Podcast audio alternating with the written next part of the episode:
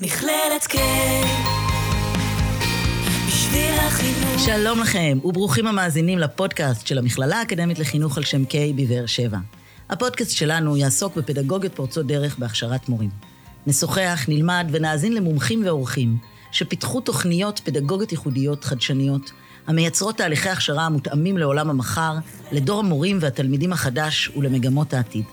נאחל לכם האזנה נעימה והתבוננות מחודשת על הזמן והמרחב בכיתה, בבית הספר ובעולם החינוך כולו. נצא לדרך. מכללת K, מכללה אקדמית לחינוך והוראה בדרום. ניסיון אקדמי כ-70 שנה. מכללת K, בשביל החינוך.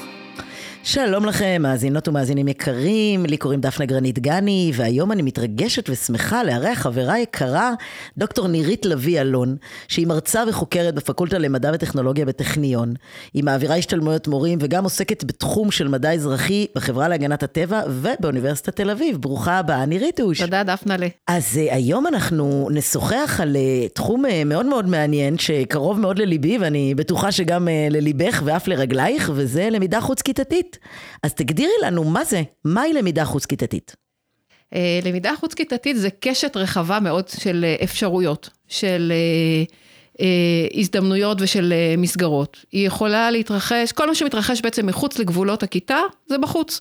זה יכול להיות במעשה, במסגרות של מעשה ידי אדם, כמו גני חיות ומרכזי מדע ומוזיאונים לאומנות. זה יכול להיות במרחב הציבורי, בפארקים, בחנויות, במרכז המסחרי. זה יכול להיות בסביבות טבעיות, כמו בשדה בור, או בשמורות טבע, או במסלול של טבע עירוני. כל, כל מה שבחוץ לכיתה, והוא גם מתרחש בהרבה מאוד uh, הזדמנויות uh, לימודיות שונות. זה יכול להיות ביציאה מחוץ לכיתה בזמן השיעור, לחצר בית הספר, לצורך איזושהי uh, פעילות, זה יכול להיות סיור לימודי במסגרת הוראת המדעים או שלח, זה יכול להיות טיול שנתי של יום, יומיים, שלושה. בהתאם לנהוג בבית הספר, יש הרבה מאוד, וכמובן זה יכול להיות חינוך יער, שזה תחום אה, חדש, חדש ומתפתח, ומתפתח. אה, ממש צובר תאוצה של שהות אה, ביער למשך כמה שעות, בעיקר בגני ילדים, גם בחינוך היסודי הולך ומתפתח. אבל למה אנחנו בעצם קוראים לזה למידה? מה, למה לא פשוט אה, לשהות בחוץ, פשוט טייל, כאילו, למה צריך אה, להכניס את זה לתוך איזה מסגרת אה, של למידה? אז קודם כל, גם בשהות בחוץ יש המון למידה. גם אם לא מתרחשת פעילות מובנית, שבואו נלמד עכשיו על השלכת או על מרכז העסקים העירוני, אה, יש הרבה מאוד למידה, יש למידה שהיא למידה חברתית, של איך אני מסתדר עם החברים שלי, איך אני מייצר אה, אה, קבוצות למשל, איך אני מסביר את עצמי, יש למידה שהיא למידה של... היכולות שלי, מה אני מסוגל לעשות, מה אני לא מסוגל לעשות. יש כמובן גם רכישה של ידע ולמידה של מיומנויות, איך אני לומד נכון, איך אני מסביר את עצמי ו... משתמש במה שנמצא, במשימה שקיבלתי, או במשחק שפיתחתי, או בהזדמנויות שהסביבה החוץ-כיתתית מזמנת. אבל מה בעצם ההבדל בין זה לבין חינוך סביבתי, או חינוך לקיימות? זאת אומרת, למה, מה, מה ההגדרה הייחודית שלך ללמידה חוץ-כיתתית? אז בוא נאמר שחינוך סביבתי כולל מתוכו אה, כמה מרכיבים, כאשר אחד מהם הוא הלמידה בסביבה. כלומר, אתה רוצה אה, להכיר את הסביבה שבה אתה פועל, ואתה פועל למען הסביבה, אחרי שאתה מבין את הסוגיה הסביבתית ואת הצורך שלך לפעול, כמו למשל התייחסות לשינויי האקלים, או למצוקה ופגיעה אה, סביבתית כזו או אחרת. אז אתה עושה את זה כאשר אתה מכיר את הסביבה, כשאתה נמצא בחוץ, אתה לא יכול להישאר בכיתה ודרכה אה, ללמוד את זה. אז למידה חוץ-כיתתית היא מרכיב אחד בתוך החינוך הסביבתי.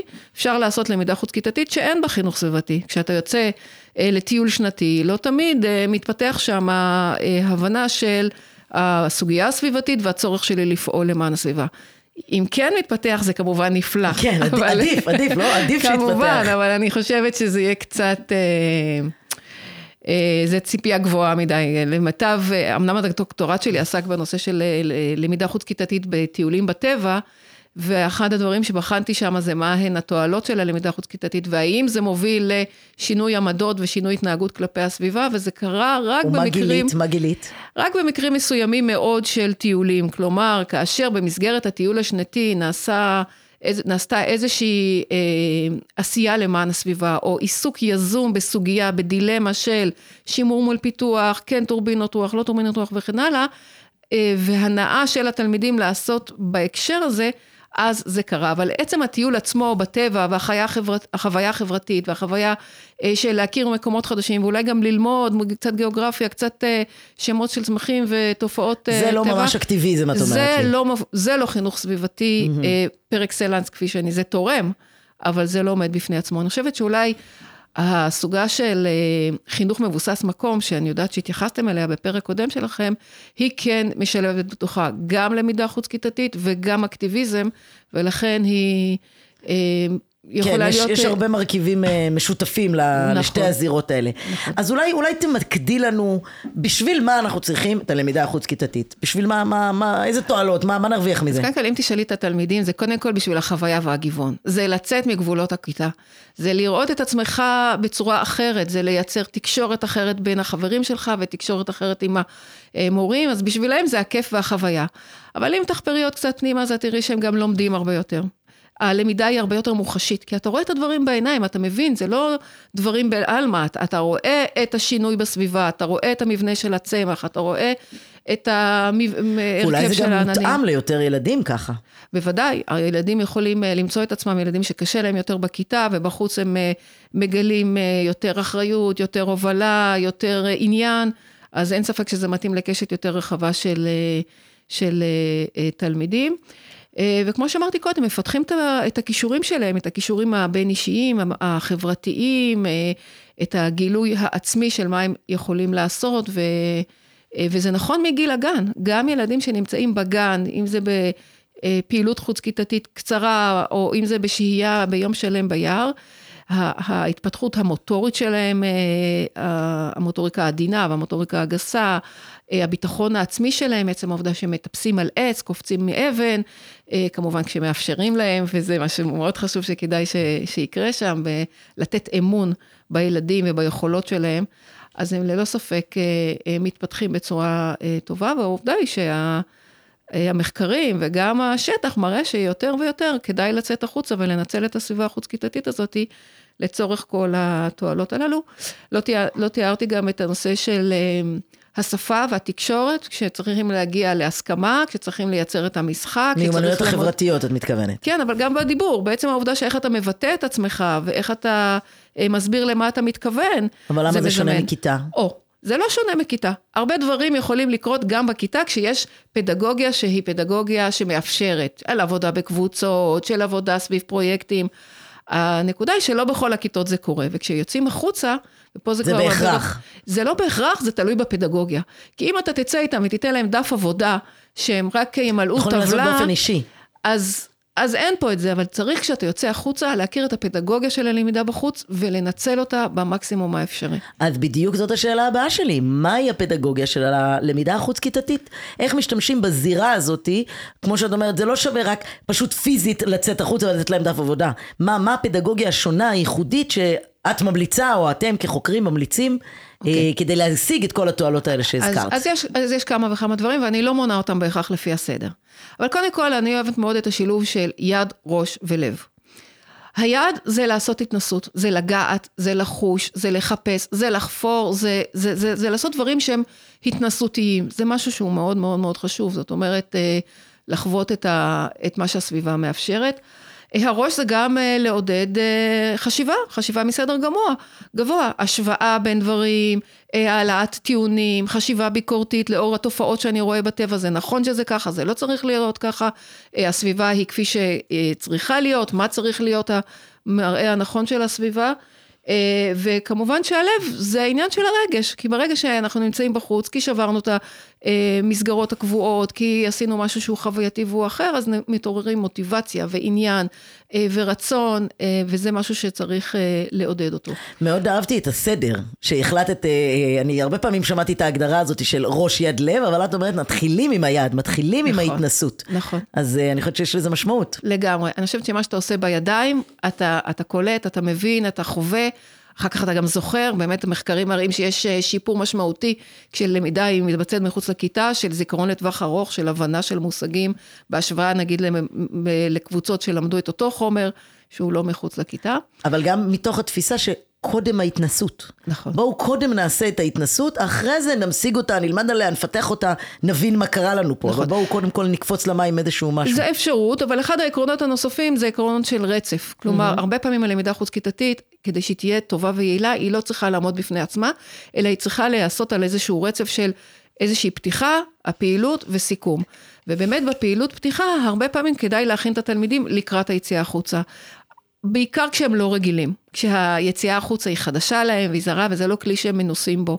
אה, ואז ההכנה הזאת יכולה להיות בכמה מישורים, יש את אה, אה, מרחב הזרות, שזה מושג שטבע ניר אוריון, שמדבר על שלושה מרחבים שצריך להכין את התלמידים לקראת הלמידה החוץ-כיתתית. אחד זה המרחב הידע של המושגים, אנחנו נעסוק בנושאים הללו והללו במהלך הסיור. אחד זה המרחב הגיאוגרפי, אנחנו ניסע למקום הזה והזה, שהם ידעו איפה הם נמצאים. אה, וגם אם אנחנו הולכים בשכונה, אנחנו נלך לכיוון הזה והזה, ונהיה שם כך וכך. והמרחב השלישי הוא המרחב הפסיכולוגי, של לדעת לקראת מה אתה הולך. כי שוב, זה חדש וזה זר אה, הרבה פעמים לתלמידים. עם איזה בגדים לבוא, איזה ציוד צריך להביא, כמה זמן תהיה הנסיעה לשם או השהות שם, אז ההכנה הזאת וה, והסיכום גם הם מאוד מאוד חשובים. זאת אומרת, בואו נאבד את מה שראינו בשטח, בואו נחבר את זה, אם אנחנו יצאנו בהקשר של תוכנית הלימודים לנושאים שאנחנו אה, לומדים, אז אה, זה גם נכון, אבל מצד שני גם אפשר לצאת ולעשות את ההתנסות קודם, ואז לאבד אותה כפי שאת הצעת קודם. אני רוצה להוסיף עוד עקרונות פדגוגיים, אחד החשובים ביותר בעיניי הוא הנושא של השימוש בסביבה הפיזית. אין טעם לצאת החוצה אם אתה לא משתמש בסביבה. אם אתה לא מנצל את העצים, את המדשאה, את היער, את הים. את הגן שעשועים, את הגן שעשועים. המכולת. לחלוטין. ו- וקורה לפעמים שיש קצת נתק. שיוצאים החוצה ולא משתמשים במה שהסביבה מזמנת. שוב, יוצאים עם הספרים והמחברות או, או הדפים ו, ושוכחים שהדברים שם הם מול העיניים, ורק צריך לגעת, למשש, וצריך לייצר את ההזדמנויות הללו. זה יכולה להיות במה אה, שנקרא, אה, כשהייתי מדריכה בבית ספר שדה, קראנו לזה מזדמנים. דברים שעל הדרך, פתאום מישהו רואה ציפור, מתעניין בה, בוא ניתן לזה במה. נכון, זה לא מה שתכננו, זה לא הנושא שלנו, אבל לעודד את המזדמנים וגם לשלוח את התלמידים לחפש, לחקור, להתבונן בסביבה שלהם, בכל מיני כלים, בכל מיני אפשרויות, אה, עם מדריכים, בלי, כלומר, מדריכי טבע ו, ו, אה, ומגדירים, ובלעדיהם, הרבה לעודד את השימוש בחושים, בשביל להכיר, להריח, להקשיב, אה, להתבונן, לגעת. אה, כי זו הדרך הנהדרת לחוות את, ה, את הסביבה ודרכה ללמוד ו, אה, ולהבין. אמ, אז יש לנו בעצם, אה, את אומרת, אה, הפדגוגיה הזאת של למידה חוץ-כיתתית, היא כוללת איזשהו סוג של הכנה מקדימה, mm-hmm. אחרי זה היא כוללת משימות שאני לא יכולה לעשות בכיתה, זאת אומרת, אם אני יכולה לעשות את המשימה בכיתה, אין לי למה לצאת החוצה. אבל אם אני צריכה להשתמש בכל הסביבה הפיזית או החברתית, תרבותית אה, שסביבי, גם עדיף בקבוצות כדי לזמן את המיומנויות האלה שהזכרת מקודם, מה עוד? יש עוד איזה עיקרון פעולה או... יש עוד, אבל אני רק רוצה להגיד שזה קצת שונה בהקשר של חינוך יער. בחינוך יער, הרבה פעמים היציאה היא לאו דווקא לאיזושהי פעילות מובנית, ואז אין צורך בהכנה, ויותר מזה גם הילדים כשהם יוצאים שבוע אחרי שבוע, או אולי אפילו יום אחרי יום, זה תלוי במסגרת, אה, לשהייה הזאת בחורשה, או במקום שנבחר, אז הם פחות צריכים את ההכנה הזאת, mm-hmm. והדברים כבר קורים בשטח, אבל עדיין יש גם פעילות מובנית. שאפשר לנצל ולעשות אותה כשנמצאים בחוץ, אם זה משחק ואם זה באמת פעילות של חקר ונושאים שרוצים לקדם. אני גיליתי במחקר שלי שהתלמידים שבדרך כלל בטיולים לצערי רגילים ל-walk and talk, שהמדריך רק מדבר והם מקשיבים, והרבה פעמים טיולים... זה פרשנות אחרת ל-walk and talk, אוקיי. כאילו זה... יש walk dead talk ו-walk and talk, אוקיי. כן, כן. זה, זה, זה הסגנון שלפחות בעבר היה יחסית מאוד נפוץ, שהמדריך מדבר וה... תלמיד מקשיב, הוא מאוד, המדריך פעיל, התלמיד פסיבי, וזה כמובן לא הדרך הנכונה לעשות את הפדגוגיה של הלמידה בחוץ או של הטיול השנתי. ואז אה, אה, מה שגילינו זה כשהוא סיפר סיפור, המדריך, סיפור שהוא גם קצת נוגע אולי לחוויה האישית שלו, לזיכרונות שלו, זה היה הרבה יותר משמעותי לתלמידים. ובכלל, היום אנחנו יודעים שה storytelling והלמידה דרך סיפורים היא מאוד מאוד משמעותית. אז כשמשלבים את הסיפורים ומחברים את הדברים ליום-יום, לדברים של, ש, של ההקשרים היומיומיים של התלמיד, כי אני נמצא בחוץ, והחוץ זה הסביבה שבה אנחנו אה, פעילים ו, וחיים, אז החיבורים הללו הופכים את הדברים להרבה יותר רלוונטיים, הרבה יותר קשורים לעולמם של התלמידים, ולכן גם יותר משמעותיים. אבל את יודעת, את, את הזכרת פה כמה דברים שאני רוצה רגע לתהות עליהם, כי א', את כל הזמן אומרת מדריך ותלמידים, ואנחנו בפודקאסט שמדבר על הכשרת מורים. אוקיי.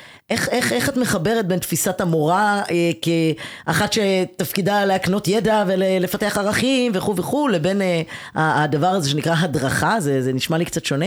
וגם אה, מקודם אמרת שאם אה, המורה תכננה עכשיו ללמד על אה, נושא מסוים, ופתאום הגיע המזדמן הזה, אה, דמות מעניינת, או ציפור מעניינת, או לא יודעת, פ- פרח שלא ידענו, אז uh, מה, מה, מה היא אמורה לעשות? את מצפה ממנה לרבות וגדולות. לא כל המורות היו מדריכות okay. אוקיי. בחברה להגנת הטבע. נכון.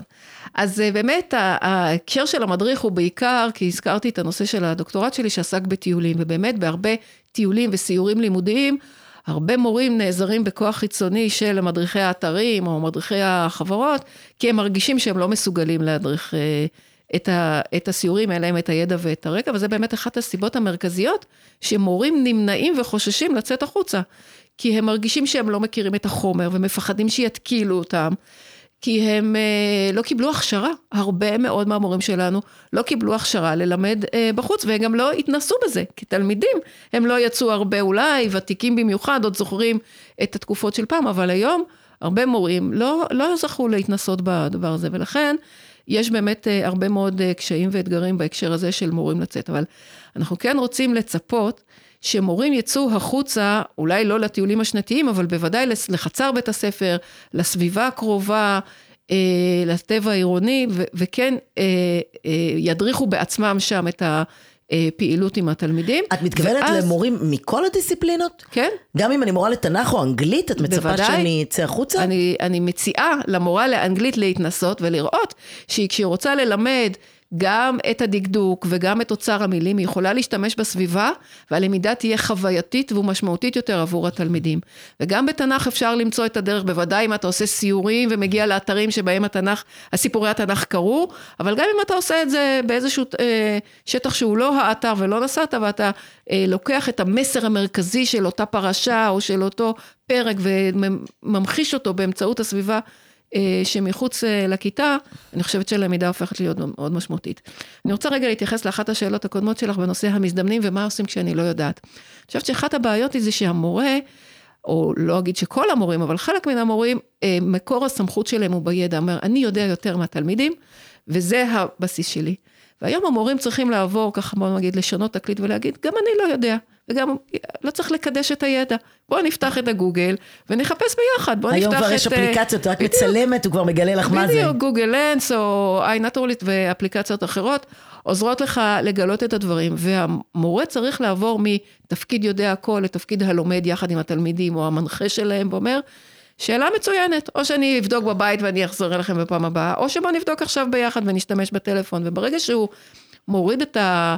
החשש הגדול הזה של אני לא יודע ונותן מקום למזדמנים, גם הוא חווה את זה אחרת, ופה באמת אחת התועלות, עד עכשיו דיברתי רק על התועלות לתלמידים, אבל התועלות למורים גם הן מאוד uh, טובות, uh, נושא של ההתפתחות המקצועית שלהם, הנה יש פה יוזמה חדשה, הם צריכים uh, uh, לעמוד עכשיו בחששות שלהם, לייצר את המסוגלות העצמית שלהם, ולפתח משהו שהוא קצת שונה מתפתחו את הספר, כשהוא משתמש באותן אה, פדגוגיות, צריך כמובן להכיר את הסביבה, להרגיש בה בנוח, אה, לא יכול סתם לצאת בלי להבין מה יכולות להיות אולי הסכנות אם זה קרוב לכביש, אם יש שם תהום או משהו כזה, אז צריך לעשות הכנה, ולכן עבור המורים, אם הם נרתמים לעניין, ובאמת אחד הדברים שאני עושה בהשתלמויות של מורים שלי זה לנסות לייצר למורים את השינוי, את השינוי בתפיסה, את תחושת המסוגלות.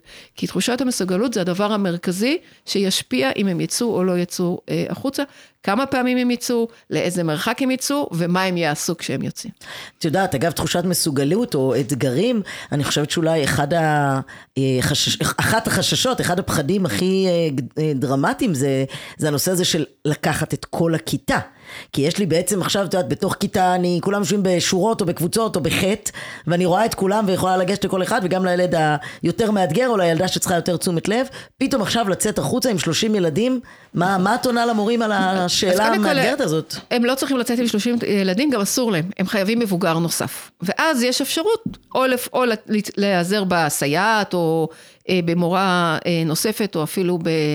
נוער שעובד בבית הספר ולצאת יחד איתו, אה, ויש אפשרות פשוט לחלק את הכיתה אה, לקבוצות. ונכון, זה אתגר, והרבה פעמים מורים אומרים, יש לי קבוצה מורכבת, יש לי תלמידים קשים, יש לי עומס זמנים, יש לי הספק שאני צריך לעמוד אה, בחומר הנלמד לקראת המבחנים וכן הלאה. יש המון המון סיבות שמורים מוצאים, אומרים למה הם לא יוצאים, הם לא יגידו, אני מרגיש שאני לא מסוגל, אני לא מכיר את החומר. ימצאו בעיקר סיבות טכניות. אני לא מכיר את הסביבה, אני לא יודע לאן לצאת, גם קחו בחשבון שהרבה מורים לא עובדים בסביבה שבה הם גרים, אז הם פחות מכירים אותה. וזה אחת המשימות. בואו תצאו, תכירו את הסביבה, תדעו מהו המרחב שעומד ברשותכם ולאן אתם יכולים לצאת, וגם מה יש בתוך המרחב הזה ואיך הוא משתנה. עכשיו זו פריחה, אחר כך זה קוצים, אז בואו נכיר אה, את התכונות ואת הדברים שהסביבה מאפשרת. אה, ואנחנו פשוט צריכים להרגיע את המורים ולתת להם את הכלים, ולהגיד להם זה גם בסדר לחשוש בהתחלה, וזה דבר נרכש. הפעולה, היציאה הראשונה החוצה היא לא תהיה הצלחה כבירה, כי גם למורה זה חדש וגם לתלמידים זה חדש. אבל לא לוותר, לעשות איזשהו ניתוח, למה זה לא הצליח, אולי לא הכנתי אותה מספיק, אולי זה היה ארוך מדי, בואו נצא לפעילות יותר קצרה בחוץ בפעם, פעמיים הראשונות. אה, ועם הזמן זה, זה מתפתח, ואני שומעת המורים שאומרים, איך לא עשיתי את זה קודם? למה לא הבנתי כמה זה משמעותי לתלמידים? החשש הגדול של מורים זה בעיות משמעת, שהם יברחו, שהם יאבדו את הגבולות, ויש לנו כלים ללמד אותם איך להסביר לתלמידים מהם הגבולות, איך אה, להכין אותם מראש ל, ל, למטרות ולמהלך של הפעילות אה, אה, הזו. ואיך את עושה את זה בהכשרת מורים? את עושה ממש, אה, יש לך בתוך הכשרת מורים אה, התנסות או משהו כזה פיזי שהם באמת עושים? כן, אבל פה זה נקודה ועוד כואבת. ועוד בטכניון. בדיוק. הנקודה היא, אני אתייחס באופן כללי, אני חושבת, ואני לא בדקתי את זה לעומק, שאין מספיק הכשרת מורים בנושא הזה, בטח לא בזמן שמכשירים אותם כסטודנטים לקראת uh, התפקיד שלהם בהוראה, הנושא של הלמידה החוץ-כיתתית. אני יודעת שיש מסגרות שבהם עושים השתלמויות אחר כך, בין אם זה השתלמויות מוסדיות לכל בתי הספר, או כשהם נרשמים לקורסים שמעניינים אותם, שמכשירים את המורים. הטכניון הוא באמת אה, מיועד, בפקולטה לחינוך אה, למדע וטכנולוגיה, לומדים סטודנטים שבדרך כלל עושים את זה כתואר נוסף, במקביל ללימודי הכימיה, הפיזיקה או אה, הביולוגיה וכן הלאה, המדעים האחרים, או שהם פשוט חוזרים אחרי שהם כבוגרי טכניון ואומרים, אני רוצה לעשות הסבה ורוצה עכשיו לעבור לתחום החינוך. אה, אז לנו יש אולי אה, שני קורסים שעוסקים ונותנים במה לנושא של הלמידה החוץ-כיתתית, אולי אפילו יותר משניים, זאת אומרת, גם בנושא של התנסות בביולוגיה הם יוצאים, אצלי בקורס מבוא לחינוך סביבתי, ויש לנו גם קורס של ממש למידה חוץ-כיתתית, שכולו עוסק בסביבות למידה שונות ובתועלות שלהם, והם יוצאים במסגרת אה, הקורס, גם להתנסות כלומדים, גם להתנסות כמלמדים, ומנתחים את, ה, את, ה, את הנושא הזה, גם כמובן קוראים מאמרים ומשווים בין הלמידה החוץ-כיתתית אה, לסוגיה השונים, למשל בהשוואה לחינוך מבוסס מקום אה, וכן הלאה. אני מקווה שלפחות הם קוראים מאמרים בטבע, סתם. אבל אני חושבת שזה לא מספיק. היה, היה כדאי שבאמת המכללות והמוסדות האקדמיים להכשרת מורים יקדישו לזה הרבה יותר מקום, כי אנחנו מבינים עכשיו באמת, בזכות המחקר מצטבר, כמה הרבה תועלות יש ללמידה חוץ-כיתתית, וצריך להקדיש לזה יותר זמן כדי להכשיר את המורים, ובעיקר, לתת להם את הביטחון, שהם ירגישו בנוח לעשות את זה. אני חושבת שאולי השנתיים שחלפו עלינו בקורונה, אה, נתנו משנה תוקף לטענה שלך. זאת אומרת, אה, אני חושבת שהרבה מורים הגיעו למסקנה, אנשי שטח, אה, מורות, גננות, מנהלים, שדווקא המרחק קירב אותנו אל הטבע. אז איך את, מה, מה את חושבת על זה? זה נכון בשני מישורים, גם כשהיה לנו סגר, קמנו רק לצאת ל-500 מטר, ל-1000 מטר בשביל לראות את הטבע ו... אה, להסתובב אה, בחוץ, אבל גם אה, הטבע היה המקום הבריא ביותר ללמוד. כי כשאתה נמצא בסבוב, בחוץ, בפארק או בגן שעשועים, זה יותר בריא מאשר לשבת בכיתה מבחינת הנושא של ההדבקה. ובאמת הרבה מאוד, בעיקר בעולם, אבל גם בישראל, גילו את האופציה הזאת והבינו גם שהמפגש החברתי הוא מאוד מאוד חשוב. שהילדים יושבים סגורים בבתים, הם צריכים להיפגש גם אם לא רק לצרכי למידה, אלא גם לצורך המפגש החברתי נטו, וכדאי שהוא יהיה בחוץ. אני יכולה לספר שבאותה אה, תקופה משרד החינוך אה, ביקש ממני ומפרופסור טלי טל מהטכניון לכתוב איזושהי סקירה על הנושא הזה של הלמידה החוץ-כיתתית ובעיקר על העקרונות הפדגוגיים ואיך עושים אותה, במטרה להרחיב, ובאמת יותר ויותר אה, מורים נפתחו לאפשרות הזאת, ואני חושבת שזה בזכות אה, הקורונה, כי הם נאלצו לקבוע את המפגשים בחוץ. ואת חושבת שאולי זה יישאר? את מרגישה ש... שיש סיכוי שלמדנו משהו ולקחנו את התובנות האלה הלאה, או ש... אה, שנקרא זה מטוטלת כזאת, ועכשיו כולם חזרו לכיתות ו... אני מרגישה שהתנועה הזאת של לצאת ולהשתמש בסביבה, היא קצת באה מלמטה למעלה, כלומר, מהשטח.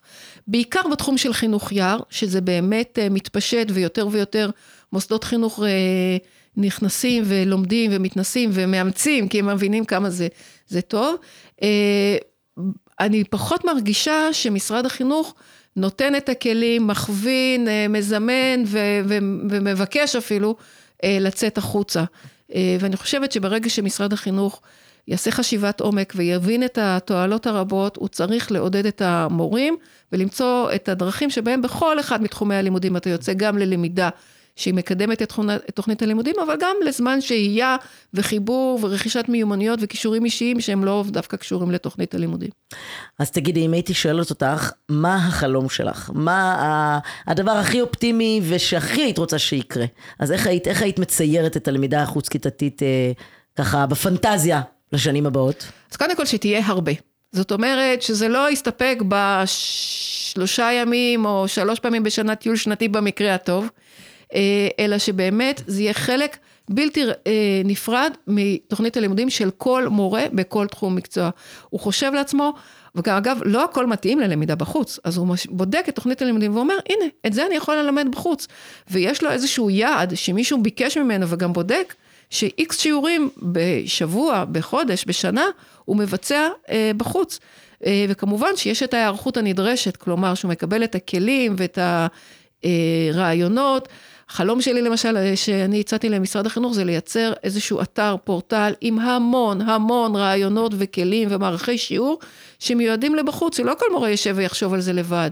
אם זה פיזיקה לכיתה ח' ואם זה מדעים לכיתה ג', שיהיה אוסף של רעיונות, ואז המורה לא יצטרך להמציא בעצמו את הרעיון, אולי רק לבצע את ההתאמה, אבל ימצא בעצמו את המקום ששם זה מתאים, ויתנסה ויחווה ויראה כי טוב, וימשיך את זה הלאה.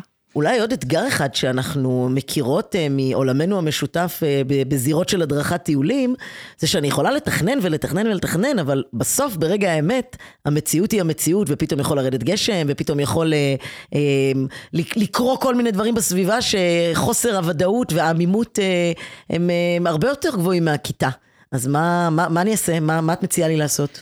תראי, קודם כל זה לא רק בטיולים, זה גם כשאני יוצאת לחצר בית הספר, אה, פתאום אני רואה כן נמלים והתלמידים נמשכים, ו- וזה לא מה שרציתי, כי רציתי לדבר על השלכת. ואני חושבת שזה לא חיסרון, זה יתרון. ופה זה יתרון גם למורים וגם לתלמידים. הם צריכים ל- ל- ל- להיות בסדר עם אי הוודאות הזאת ועם השינוי הבלתי אה, מתוכנן הזה. וזה להפך, זה מחזק את הכישורים שלנו של להתמודד, עם, במיוחד במציאות של ימינו, שאנחנו צריכים לפתח את הכישורים אה, להתמודד עם אי הוודאות ועם ה... אה, דברים ש, שלא תכננו מראש, ומורה שמסוגל לצאת מהקופסה ולשנות רגע את, הדבר, את התוכנית שלו ולהתייחס למה שהמציאות מזמנת. אה, מורה סתגלתן או מורה שיש לו את הגמישות המחשבתית. זה modeling נהדר.